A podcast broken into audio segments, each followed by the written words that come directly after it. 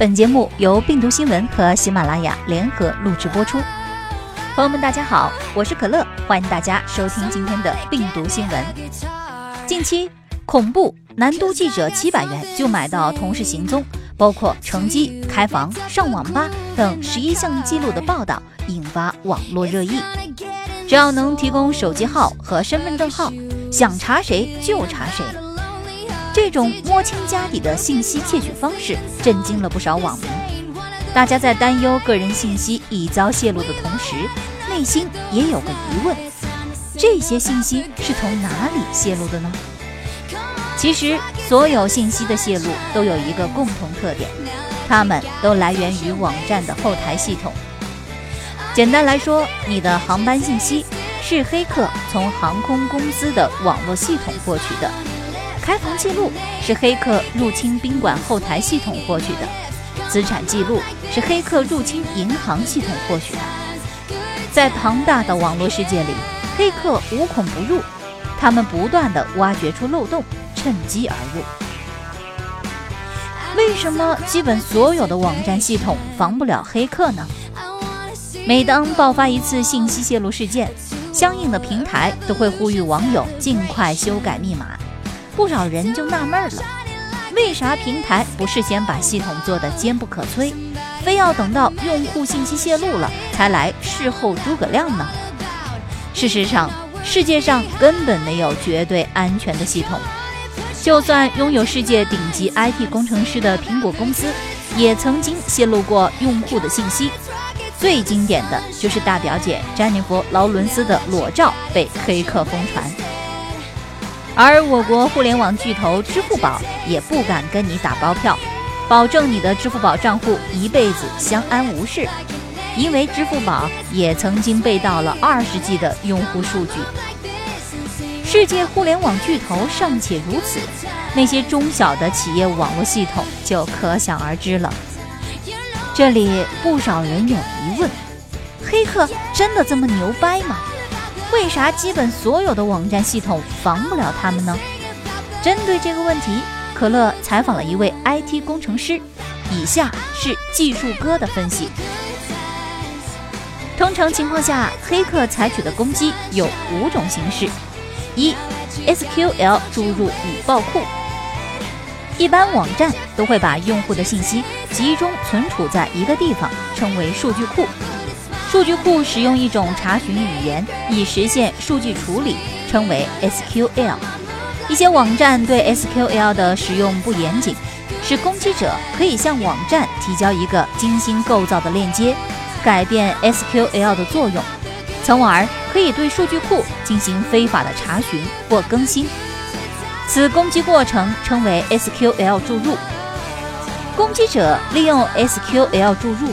可以实现导出整个数据库，包括用户信息等，或是更改网站管理员的密码，控制整个网络，危害非常巨大。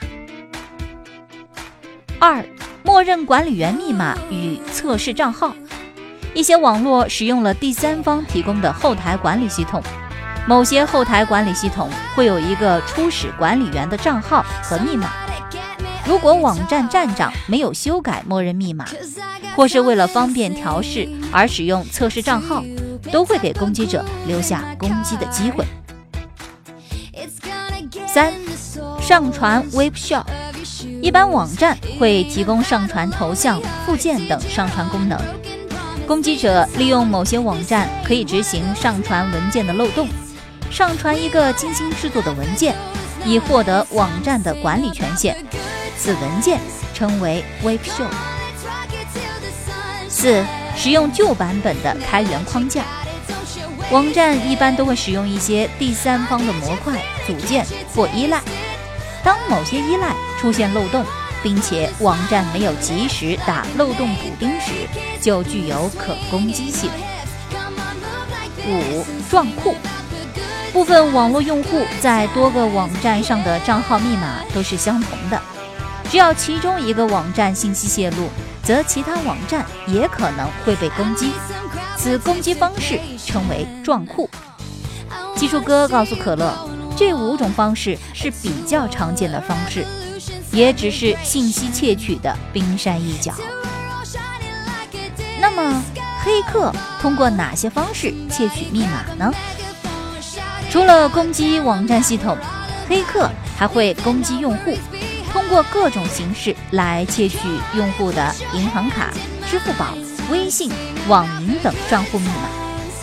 主要的方式有：一、网络钓鱼，攻击者通过伪造其他可信网页，通过发邮件等各种方式，诱导目标用户在网页上输入账户密码，这是最常见的一种攻击方式。二、键盘记录和屏幕录制，攻击者利用木马收集用户的键盘输入记录和监控。木马经常是通过 U 盘传播到其他电脑上。简单密码攻击，部分网络用户的密码比较简单，攻击者通过不断重试的方式枚举密码，使用连续数字、姓名拼音、生日等会比较容易被攻击。四多个网站使用相同密码，部分网络用户在多个网站上的账号密码都是相同的，只要其中一个网站信息泄露，则其他网站也可能会被攻击。五网站或系统存在漏洞被攻击，大批量的用户信息泄露，主要都是网站存在漏洞被攻击者利用。针对上面这五种攻击用户的黑客行为，技术哥也给了我们五条应对之策。第一种解决方式，不要轻信网络中奖信息、陌生人的邮件，认准常用的网站域名，学会识别真假网站。第二种解决方式，定期使用杀毒软件扫描计算机，不要打开陌生人发送的文件、邮件附件。软件应在官网知名应用商店下载。